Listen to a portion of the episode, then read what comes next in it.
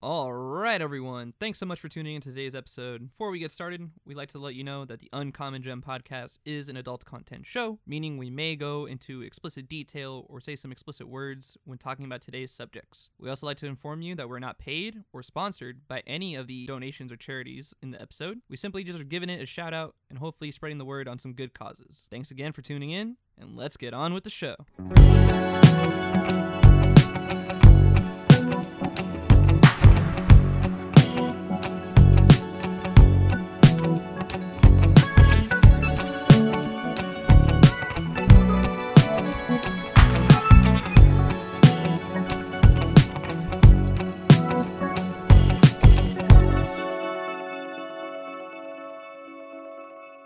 What is up? Back again, episode 5 of the Uncommon Gem Podcast. We are moving. We are hustling out here.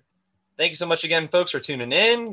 Please, by all means, hit us up on Instagram, hit us on Twitter. Let us know what your uncommon gems are. We're interested in that too. Things are really looking good here. Feeling good about the show. I'm liking the guests we're interviewing.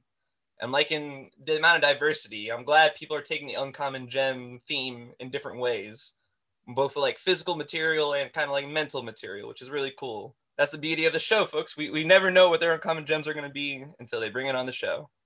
Oh yeah, folks. This is going to be a thing. I think I'm just going to keep doing it. Messed up again. Episode 4, Howard was on the show. He currently lives in New York, and I forgot to ask the damn best pizza question every time, folks. This is going to be a thing, I swear. So Howard actually is from Connecticut, so he swears that Connecticut pizza is the pizza spot. Let me see. He had texted me his answer. So he had said that Connecticut pizza is the best pizza in his opinion, but he said any dollar slice in New York has always treated me well. So there's that answer for Howard. I promise, folks, I'm going to get better at this New York pizza question. All right. So let's get on with our guest of the show. I'm so honored because this guest actually put in so much effort with this specific podcast in itself. He is a graphic designer. I met this man when I lived in Colorado through hospitality industry. Just honest to God, just a genuine human being, and truly works so hard in any craft and anything he is in. And you can check him out right now on lawrencebenally.com. That's his design website. Please hit him up on Instagram as well, Facebook. Check out his work because he does a lot of unique, different designs for different categories, which I think is really cool as an artist. But again, I have to thank him so much for collaborating on the cover art for Uncommon Gem Podcast. He did so much good work. So, folks, please welcome today's guest, Lawrence Benally. Hey, Kev. Thanks for having me on the show. Hell yeah, man. Well, thank you so much, and I'm glad you're on here. I know we're going to have a good old story here to tell. So, definitely, again, thank you for making this art. Thank you for making this happen. You're such a large part of this process, too. Not a problem, dude. So, really quick, Lawrence, just because we have you on the show and you designed the show's cover art, I'm curious if you can kind of tell us more of the mythology that went into that on your end, just because it's very simple to just say, I emailed you, you emailed me, and then it was done. But it wasn't that. It was a lot of interaction between you and I. Absolutely. So in design school, they teach us that, we're not really selling a design. We're selling ourselves as a designer, that trust and the communication. So when I'm working with you in particular, or any client, it's very important just to kind of understand what this is. What are we doing? What do you need? And from there, on my end, it kind of just starts with research and kind of figuring out what you like, what I like, and just bringing them together. And then from that general ideation, we go into drafting and sketches. I'll show you that, see what you like. We'll take that, take it to the next step, edit, revise, finalize. The whole process, it's kind of a science, and it wasn't as streamlined as how I'm breaking it down to you in the beginning. In the beginning, it was very choppy. I had no idea what I was doing. Probably look at me like, bro, what the fuck is this? This isn't what I want. But that's just where I'm at right now. It's taken a lot of time. It's taken a lot of practice. But yeah, man, there's a lot that goes into it. Yeah. I was looking at the timesheet and it took about 14 hours to develop everything. And that was just over the course of like maybe 2 weeks, me starting and finishing it with all my other projects and working it in.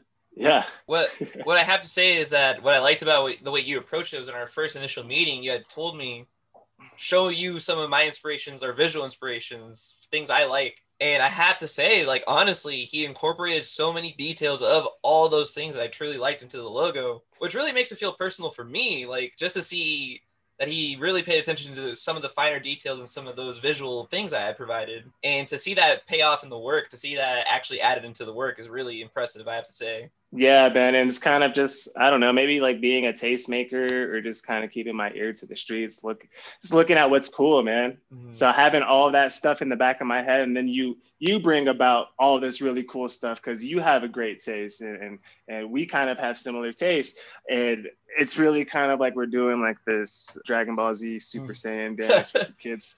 The fusion dance. And that's the fusion dance. We're trying to do the fusion dance for every design. Oh my God, that's exactly what I had in mind. Oh my God, I didn't know you were gonna do that, but that looks amazing. Right. Cool. Yeah, bro. So that's what it's all about, bro. Super collaborative, yeah. It's one of those jobs where I kind of get that creative freedom to really do what I want to do.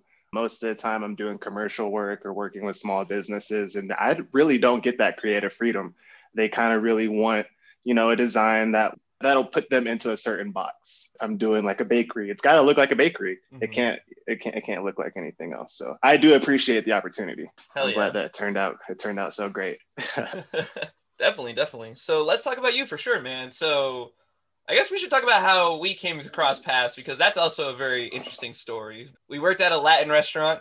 It had just opened, so we were the first set of team members for the specific restaurant, and it was intense. It was opening a restaurant is always an intense feeling because there's just so many things going on, and you just feel like your ass is on the line at all times. That was a really cool spot, a really fun cast of characters, and everyone really gelled together really well. I always remember, I think like the first couple of days you and I worked together, because the thing about Lawrence is like he always has this like got to do it my way mentality. So I remember him being like, all right, these are my sections. I'm just going to make my money and go. But as time grew, we got to know each other better. We actually helped each other out, and we would set each other up for success at that job too. Absolutely. I miss Platea. Platea was really cool, man. The tacos were too expensive though, because who's charging $18 for a taco plate? I mean, that's probably why that place. Just tacos too. No sides, nothing. And like the smallest side of beans, but you know, it wasn't about the food. It was definitely about the awesome people that we had the opportunity to work with. Yeah, man, you were super cool. All I ever remember is you being a comedian to the tables, cracking jokes, making people laugh. And I, like you said, I was very, you know, strictly business in and out. I kind of like looked up to you, like in a sense. Damn, I need to be just like that guy. That guy is cracking all the jokes. This is like an opportunity for him. I need to kind of be more like that in my day to day. So you like inspired me, Kev. I'm sure you hear it all the time from other people too, because you know you got to really put yourself out there. You're doing the podcast right now, so this is great. So yeah, man, super cool place to work at. Do you remember? I don't know if you were working that day, but do you remember? So at the time, it was when the NBA Finals were going on, and it was Golden State against Cleveland Cavaliers, and this is when the Cavaliers won. Literally, that game was on air while we were working at Platea, and we all, like, did not even take our tables orders. We were watching the game. Even the manager, even the owners were just sitting there watching the game. I feel so bad for some people who ate at that restaurant, because I'm sure that was not the only night that people were not being served. It was a very funny scene. Like, so let's definitely talk about how you sort of got into this graphic designing field, because you started going to school not too long ago, correct? Yeah, I was kind of a late bloomer. Well, I guess I went to college right after high school. I actually got a little lacrosse scholarship, and I went down and played Division II lacrosse right out of high school. I dropped out of college, got in some trouble. Mom's kind of had this conversation with me. She had to sit me down and she said, hey, Sonny, you know, if you kind of keep fucking up, you're going to maybe go down this path that I don't want my son to go down. So she literally gave me a printout from CCD, Community College of Denver, and said, hey, how about you go ahead and pick out a class, look into it. I really need to get you in school and get your head on straight. So I looked at the classes. I saw some stuff about graphic design, seemed really cool, man, right in my wheelhouse. So I literally just took graphic design 101 one summer and loved it. Fell in love with it. And that's really how it all started, man. I also had this desire to not wait tables for the rest of my life, bro. That shit sucks. Nobody wants to do that. And sure, like, the money's great, not as great as it used to be because we're going through the COVID thing. And that's really pushing me to go full-time freelance just because the money isn't really there anymore. But me fucking up mother's love and not wanting to wait tables for the rest of my life, that's really what's gotten me to where I am right now. I respect it. You know, I feel that's a story that so many people can relate to, because that's just the common person's, like, lifestyle. You know, they work at a certain industry job just to make ends meet, but meanwhile, their dreams, they got to pursue them. So I'm glad, you know, you found the thing that really stuck to you, and it's working, man. Because as you said, we're in pandemic times, but every time I look at your Instagram, every time I look at your stories, you're working on the next project. You're doing something new, unique. It's all moving together rather fast for you. Yeah, it is. I haven't actually really been able to enjoy it, really, because I just stay on the grind. And I had spoke on it a little bit before. You know, I was really, really, really fucking up. So when that happens for so long, you really just want to turn things around. And when you find that one thing, you really have to find your gift, develop it, and sell out to, you know, kind of just do what God intended. So that's where I'm at, man. I appreciate it. Things are going fast, and it's pretty crazy. It's pretty crazy. Just as much as, you know, I was an inspiration for you, you're an inspiration for me, man. Just working to hone your craft and really get there. You know? Absolutely. Life is quick. Life goes by quick. Awesome, man. Well, we'll definitely talk about this more, considering what your uncommon gem is. So as always, folks, every episode we take time to talk about a donation and charity service that the guest brings to our attention. So today, Lawrence was gracious enough to bring one. Lawrence, you mind telling us about what we're going to be talking about? Yeah, Feeding Colorado. If you grew up in Colorado, you know all about it. It's the food bank network that pretty much feeds and helps out families, raises food awareness for the state. We all grew up donating canned goods to King Soopers or for our schools, for the Food Bank of the Rockies. Well, this is the network that kind of helps deliver that to all those needy families. So that's what I wanted to focus on. I thought about doing something design related like AIGA, but come on, man, if we can't get these kids food, a basic necessity first, we got to do that before we even focus on design or anything like that. What is it? Maslow's hierarchies of needs, food and shelter is the first one. You know, fuck design. Let's get some food in these kids' stomachs. Absolutely. Everybody deserves food. That's what keeps us all going. That's our literal life source, food, water. Like, we're all humans, so everyone knows what it feels like to be hungry. And I can only imagine what these people are going through out there, barely making the food.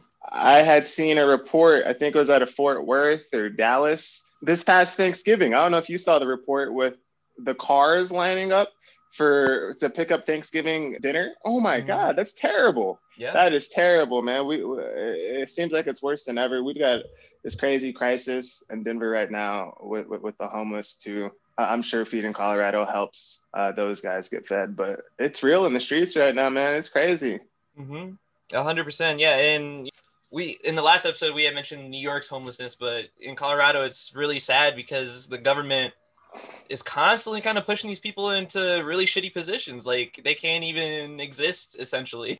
And it's a terrible thing, but I am glad that we're bringing this attention to this company because, as you said, they're really there's 5 major food banks that are just truly dedicated to bringing hot meals or meals in general to these people. They literally just allow you to walk in through their doors, set up the service, and then they'll get you what you need. And they also do hand out food at certain stations as well. Yes. So keeping those banks full is definitely a priority.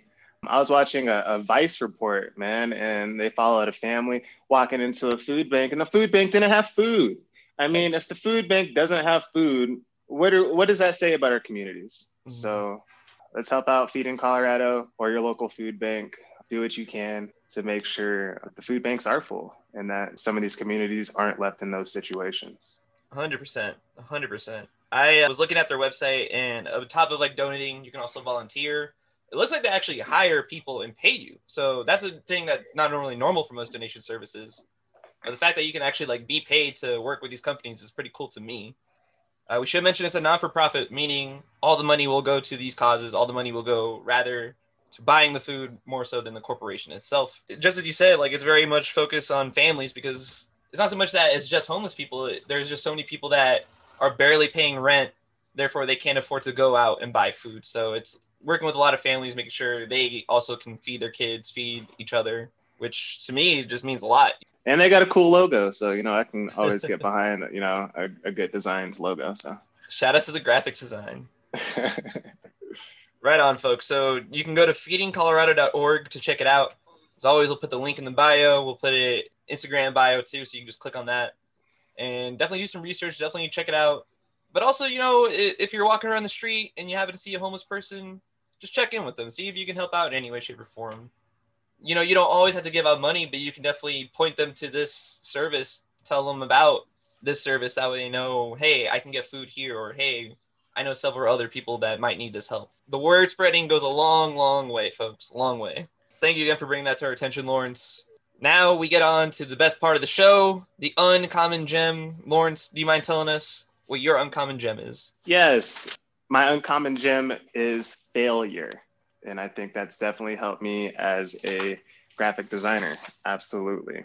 Failure, I mean, everyone fails. Everyone has known the feeling of failure. Everyone has come across it in so many different ways and so many different styles. So it's such a casual thing, but you have rather, you know, because I know you personally, so I know your arc is very redemptive, because I'll be honest, you've been dealt a bad hand in so many different ways, but to see where you are now, I know, folks, it's just simple fact. You have to fail to succeed, and Lawrence has really succeeded. That's all I have to say. You know, he really has made something from nothing, and to be where he's at, I think this is going to be a fun story for people to know about you. So what do you uphold to your failures? You know, what has that brought to your life? Oh, man. So when you learn how to do everything the wrong way first, it's real easy to do everything right. When we first met, I don't know if you remember or not, but I actually had, I'm not proud to say it, but I had an ankle monitor on my ankle. I got in trouble for some things. I got caught up on probation. I had to deal with a lot of obstacles. And if anybody out there has been through the court system, you know how it goes. And it's hard to bounce back. A lot of people struggle bouncing back from failures, especially people who maybe have never dealt with something like that before. So for instance, with me being on probation, you know, I fuck up, do something bad, and then I face the consequences. And that's bad enough. So with that, there's also UAs. You have to call somewhere every single morning. You have to deal with court fees. You have to deal with this, that, the other, and it all kind of piles on, and it can kind of make a person wants to maybe cope or fall back on some negative activity. And it's this really bad cycle, and you really have to just kind of pull yourself out of it. So overcoming something like that, living your life or putting your life into expert mode when maybe you don't have to, you know, be on expert or hard. It can be easy, but you know, you made it really hard on yourself. Mm-hmm. So when you kind of live life like that for a while, the way that you assess risk and the way that you put yourself out there, it's completely different. Yeah. It takes courage. It takes courage to bounce back from something like that. It's hard to push yourself to go on. And that's just with, you know, the probation thing. There's all sorts of other things that I've been through, but I just like that example in particular. Yeah, because I mean, not only, like you said, you do make it hard for yourself, but that specific one, it puts so many limitations just on your life in general, because now you have to go about looking for jobs, different craft work, all that stuff. Like, I'm sure there's many challenges that you never would have expected that came with it that now just are constantly popping up. Exactly. So you take that experience, and then you kind of have to readjust your life. You have to reevaluate, and you have to really figure out what's important to you. And I kind of did that. I found what was important to me. I found a gift, and I developed it. It's hard for a lot of people to do that. It's hard to step into your fears, really. Yes. Yeah, man. And that's kind of like what graphic design has given me. So Lawrence, I'm curious, as we mentioned, you know, it's a common thing for people, and you have a very interesting story of failure, but what about it appeals to you so much? It kind of just feels like a superpower. In my design courses, I see kids get up in front of class and they're kind of afraid to fail. You can't let that happen. You have to own it. You have to go for it, step into those fears, really just do it. That's why I love it. I failed so many times that I don't mind doing it again. I really don't. As a graphic designer, I know you want to get the design right. You want to get the picture right for whoever it may be. But just based on your like past experience of failures, obviously you're not going to try to go down the failure route again.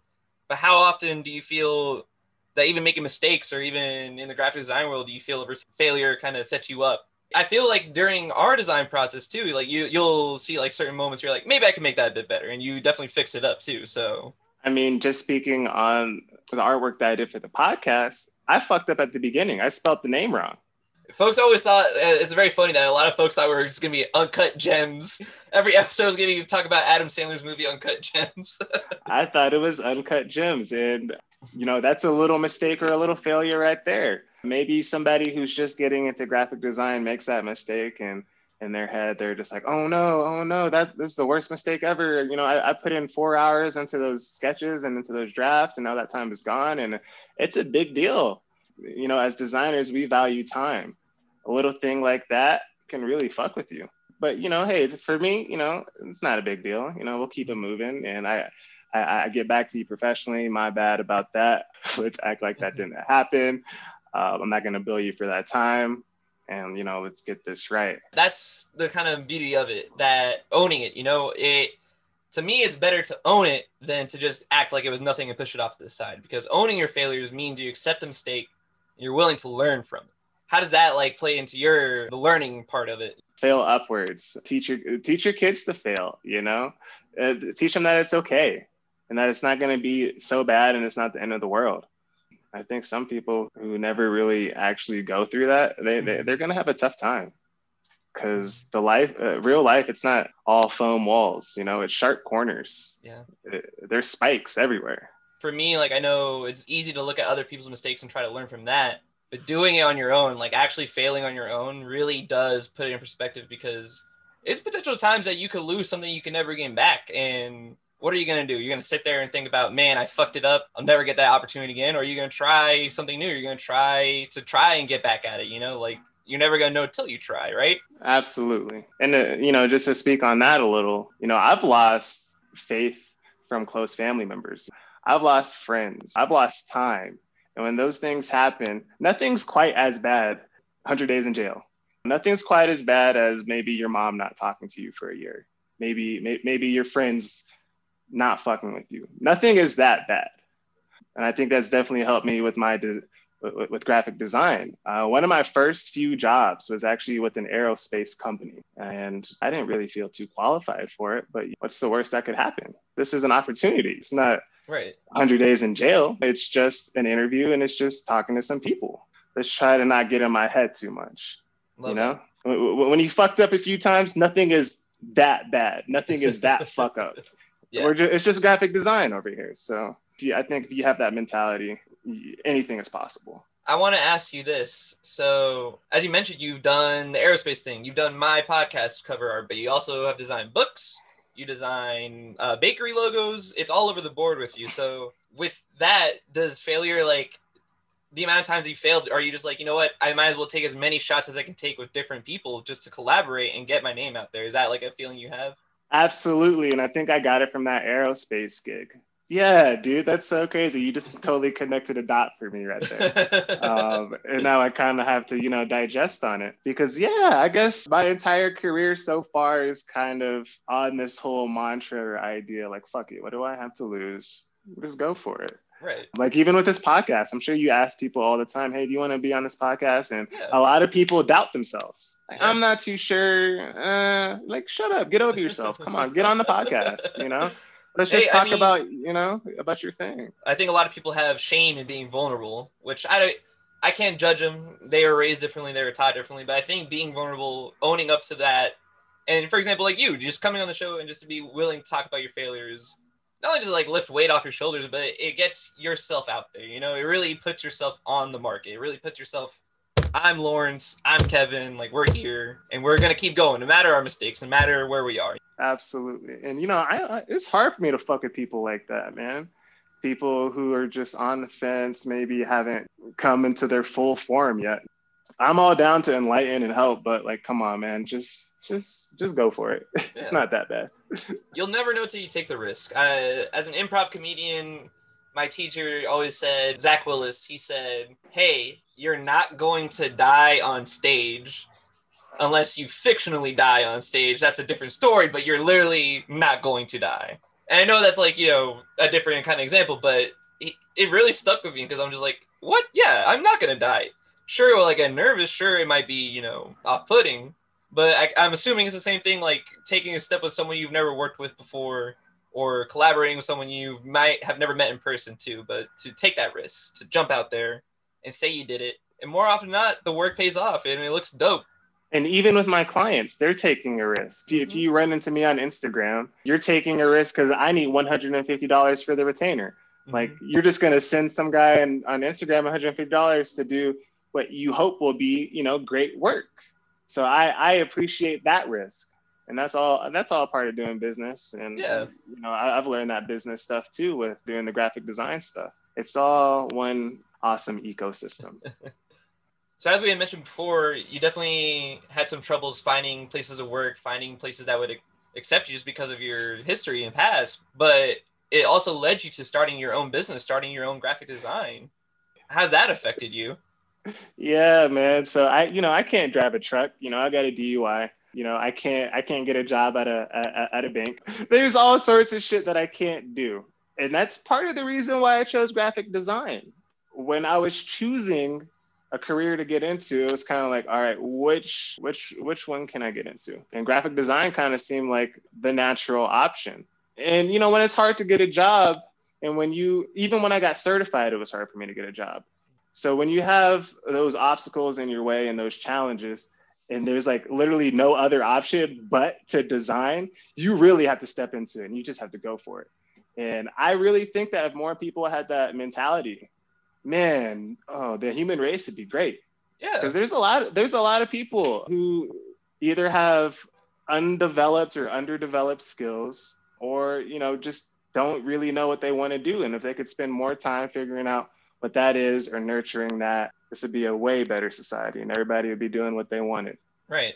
These ideas, you know, you just have to sit with them, find what you truly love, sit with them, and it'll come to you. The creativity will come to you. Sure. This is why I'm loving that we're talking about failure. Sure, the first couple of times may seem whack. Sure, the first couple of times may not seem like you did it right, but you're never going to learn till you experiment with it, play with it a little. So find that thing that you love and really like see if it's about what you want to be about. Yeah. Even if you're not too sure about it, you know, still do it. Like, what do you have to lose? Mm-hmm. We're doing this podcast right now. We don't know where it's going to go, but hey, you know, fuck it. Like it's the thing to do. Exactly. And we're getting these stories out here for people, hopefully that need to hear them. So obviously we can talk about personal examples, but are there certain examples of failure that you use in your life to kind of get you going or kind of always use as like an example or a base point just for you in general?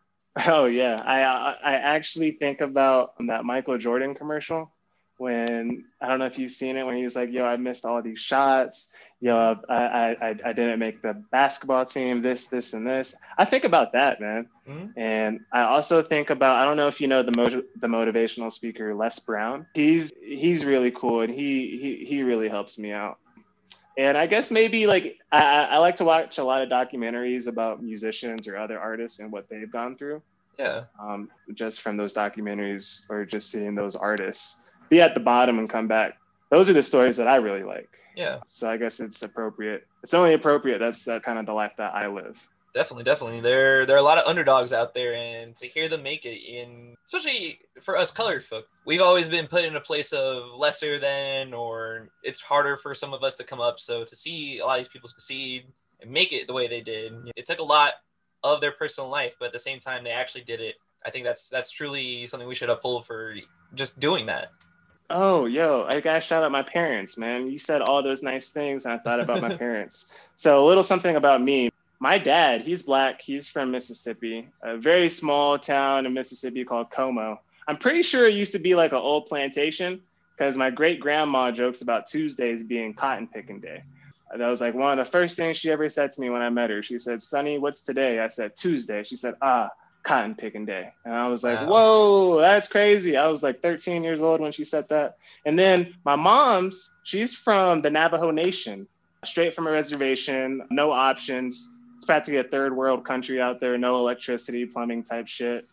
And to see them come back or come out of nothing, join the military, do their like 20-year, 25-year stint in the Army each, mm-hmm. come out of that, do some government stuff, and set up a good situation for me and my sister, man. Mm-hmm. Like, it's not like they're coming from failure, but coming from failed communities is definitely a big deal. And I keep that definitely motivates me, being Black Indian.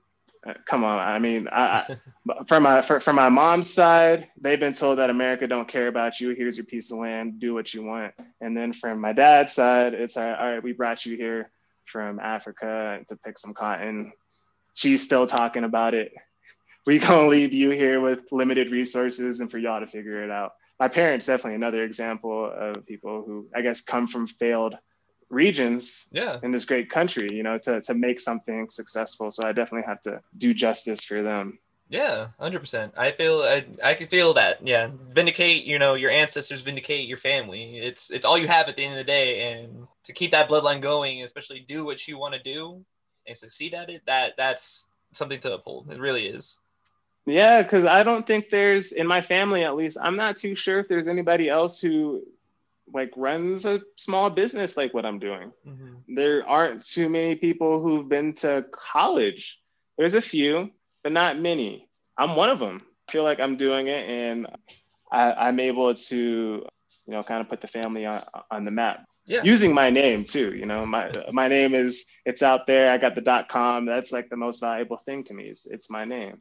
That's the thing, man. Like, failure is such an important thing that I feel like no one talks about enough. Because to own up to your failures sucks, because that means like you admit that you some point lost, and no one wants to lose. Everyone wants to win. Yes, dude, absolutely.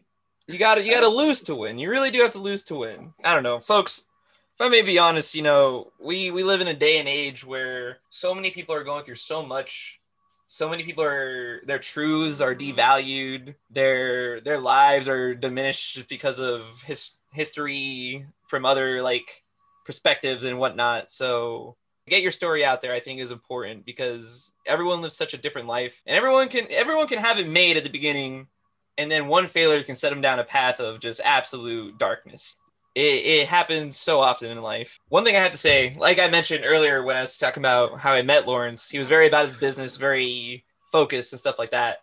And one thing that's been fun seeing him evolve into, especially into his graphic design business, is I feel that he's taken that focus, but I can bet that the failures added patience onto that focus, because the amount of detail and processing he does for all of his work really shows. And the fact that he's not like willing to rush a project, the fact that he like lets you know, hey, I want to sit with this for about a week or two to really like get there. I think that really is important, especially for a graphic artist.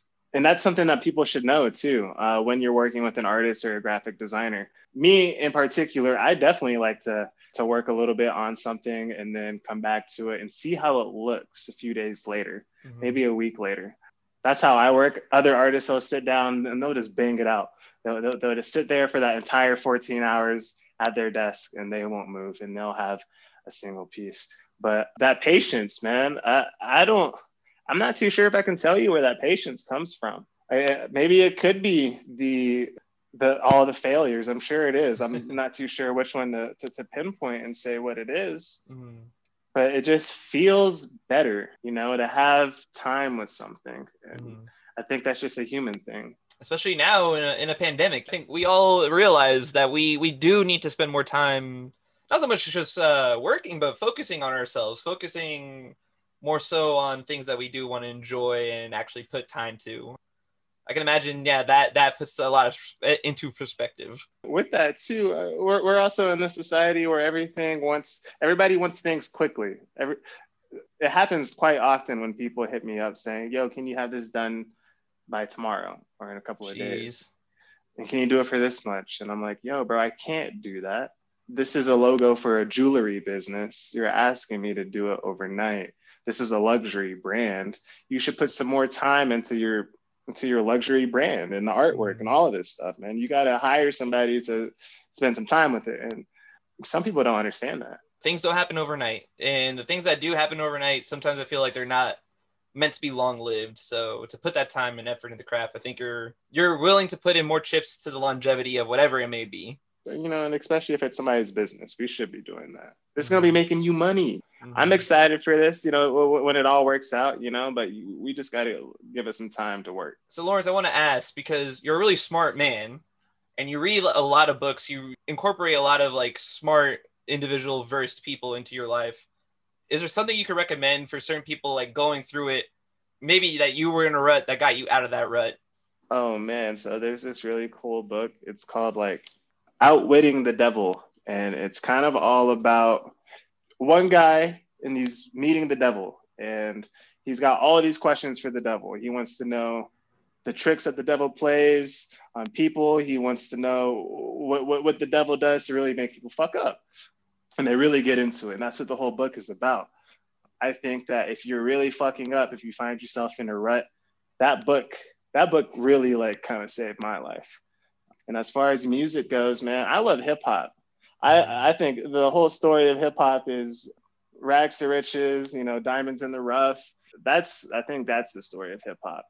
So you got to listen to that. You got to read that book.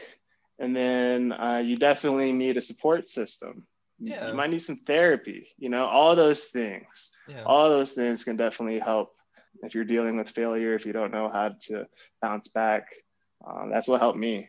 Yeah, definitely. I want to stress, maybe you can speak on this. So there's that, as a writer, there's that saying, sometimes you have to kill your darlings, where you might think this is like the funniest idea ever, but for an audience is not really going to play out so well. So it might be best to scrap that idea in general. How often do you kill your darlings, or how often does that method pop up in your life?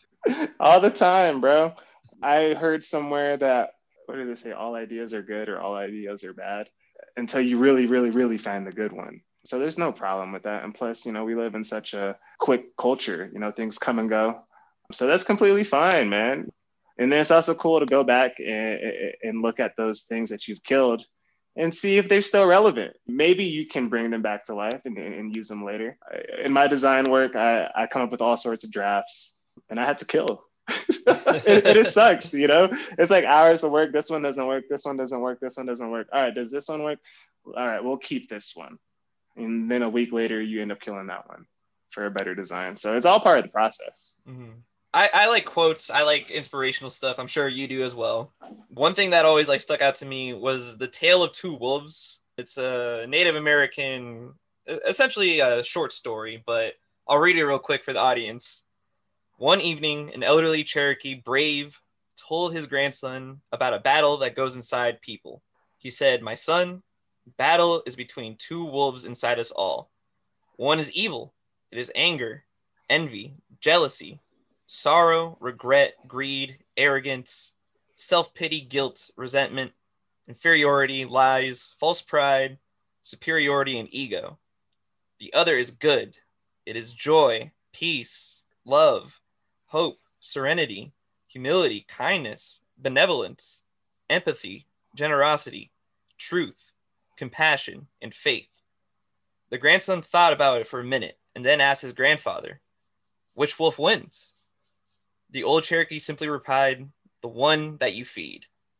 So all that to say, it's true. It's always the battle of what do you put more energy into and how is that energy also perceived? Do you put more negative energy into a certain thing? Do you put more positive energy into a certain thing? And failure, I feel, is just, you know, one of those things that is the process of that, you know? I fed that the bad wolf for so long, bro. Mm. I didn't mind being the bad guy for a while there in my early 20s. And then you learn some shit. You learn some dope shit. You start navigating differently. Maybe you lose some important people in your life that kind of help you reevaluate. And then you start feeding the good one. Mm-hmm. And that bitch gets so big, bro, that, you know, the bad wolf, it can't do anything. It can't fuck with the good wolf, man. Yeah. And that's how I feel, man. I feel like my good wolf is so big, so well fed, it'll fuck up any negative wolves that want to come in its area. I love that, man. I love that story. Yes. Yeah. I mean, who can relate? And I gotta say, man, even when I knew you back then, I I knew you were going through stuff, and obviously, like, we all are there for each other at that job, but I knew you were going through stuff. To see this man who very clearly was going through some things still come in with a positive attitude, still come in with an upbeat attitude, you have to honor that. You have to respect that, because that's what it takes, folks, to make it through. You have to be yourself. You have to be one with yourself and really, like, feed on what keeps you going, feed on what keeps you happy. Kind of going off of that quote of failure, there's another quote of failure by Stephen Colbert that I think we all can relate to. And it says, "What do you get from loss? You get the awareness of other people's loss, which allows you to love more deeply and to understand what it's like to be a human being." Which, I mean, I feel like if you paid attention to anything that's been going on in the past year, that just rings all the bells, right? Just speaking on 2020 as a whole, we all had to overcome something. Mm-hmm. Absolutely. And I'm sure we all lost things. I actually lost family members from COVID. And that actually triggered a huge evolution in who I am as a man. So yeah, man, this Stephen Colbert quote it's amazing. It does justice. Mm-hmm. I love it. Yeah, maybe a lot of people don't know. I'm a big comedy nerd, so of course I do know. But Stephen Colbert actually lost his father and a couple of brothers. He's like from a big family, but they all died in some tragic plane accident. So he has like a lot more brothers and sisters on top of that, but to still lose family members like that, you know, he definitely could speak to the loss. But as Lawrence was saying, so many people have lost so much, and our condolences, honestly. Like, losing someone, to me, in the past 4 years since I moved to New York, I've lost almost 15 family members. So that you start to reflect on how they interacted in your life, but you also reflect on their values. You reflect on what they try to uphold.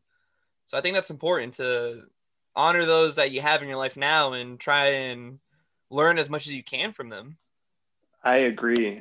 I'm 28 years old, and it's been super crazy because I haven't actually lost anybody close to me. It wasn't until 2020 when, you know, shit really hit the fan, and I had to experience those kinds of losses. Mm-hmm. And it changes how you perceive things. Even speaking on kids that I grew up with, I know kids who lost parents while I was in high school, you know, going to school with them, and I saw that happen. And mm-hmm. It kind of goes one of either two ways.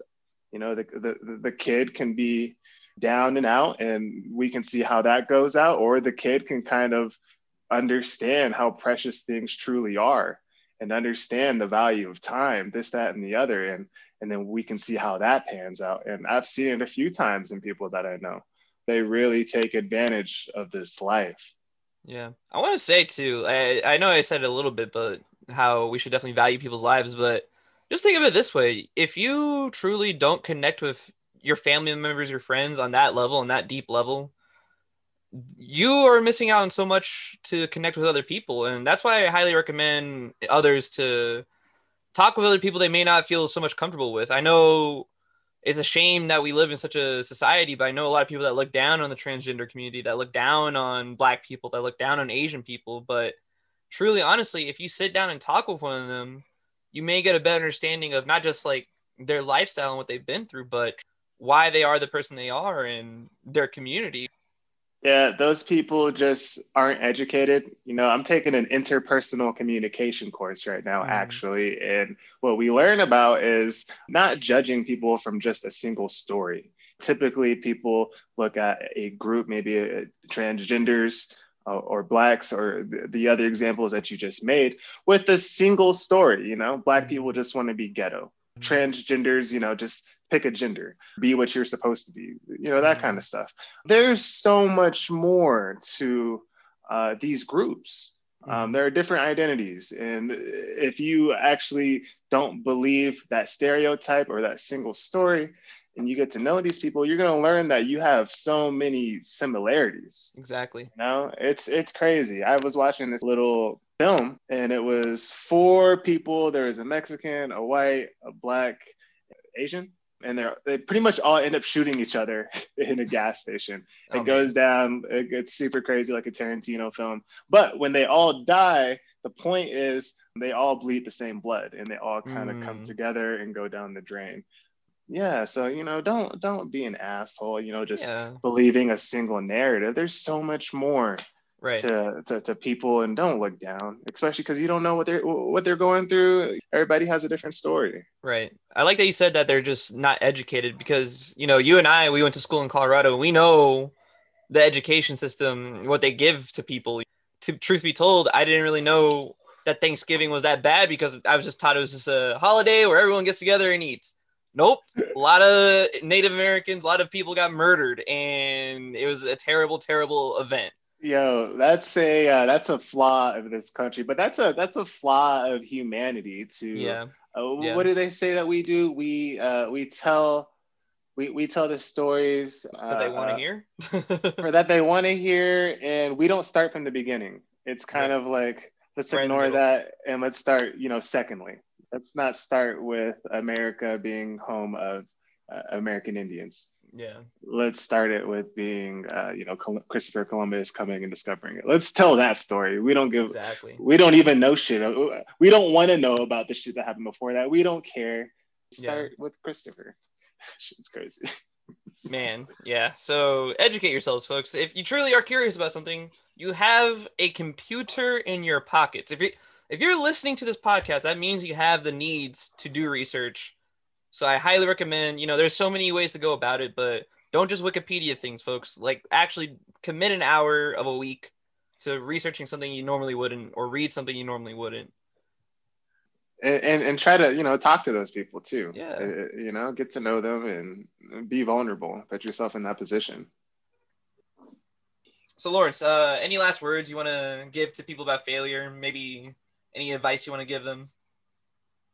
Yeah, man, just don't give up and keep working on yourself. There's only 24 hours in a day, where we only use like 12 of the hours, and then, we bullshit half that time, so be deliberate in what you do. If you say that you're going to do something that you really want to do, if you want to make music, stop fucking off, make some music. If you want to, be an artist, if you want to, do some paintings, stop fucking around on Netflix, get your ass up and go paint something. Don't be afraid to try something. Just go for it. If you're going through some shit, if you're on probation, if you're in a bad, negative spiral, drinking, smoking, doing bad things, seek some help. Talk to your family, find some close friends, really find something worth living for. Yeah, man. And then use those failures as fuel. It's really cool. And you'll really be surprised at what you can do. Check out my website, lawrencebenally.com. Follow me on Instagram at lawrencebenally _. Support your boy, support other artists. Listen to this podcast. Hey, thank you. Yeah, man. Set some goals, achieve goals, set more goals, and keep doing it. Yeah. Get a planner. You'd be surprised how much just writing down things into a planner helps out. Because then you're really going to commit to it. I promise you. At first, I thought it was bullshit that I was writing in a planner, but then all of a sudden I bought a microphone. Then I bought soundproofing. Now I'm recording a podcast. Now I'm talking to a graphic designer. Now I'm talking to a musician. And now here I am, episode 5 of said podcast. It's stuff like that will keep you going. Once again, check out today's donation, feedingcolorado.org. We'll put it in the bio. It's going to be right there for you guys to see. Check it out. Support it. Support the homeless, please, by all means. Support each other. We're all humans here. This earth is not as big as we make it out to be, truth be told. As Lawrence mentioned, please check him out on his website. Please check him out on Instagram. Hit him up if you want him to do some graphic design. It was so easy. I literally just messaged him. And next thing you know, 2 weeks after, I have the art. And I truly want to say thank you again for the art, man, because I know you put in so much time and effort into it. And it paid off, in my opinion. It really looks awesome. I appreciate that. And yeah, folks, we'll be back next Friday. As always, check us out on Spotify, YouTube, Apple, SoundCloud. Follow us on the gram. Follow us on Twitter. Hit us up. Let us know what you think. Let us know what you want to do on the show. We actually been getting requests for people to be on the show, so maybe that's the thing. Let us know. Let us know you're in Common Gems. Let us know what's going on. And yeah, definitely take care, folks. Live in those failures. Damn it. Live in those failures. Lawrence, any last word for the people? Nah, much love. Thank you for having me on. Right on. Thank you all so much, and have a great rest of the time. Have a great rest of the day is what I meant to say. Peace out, everybody.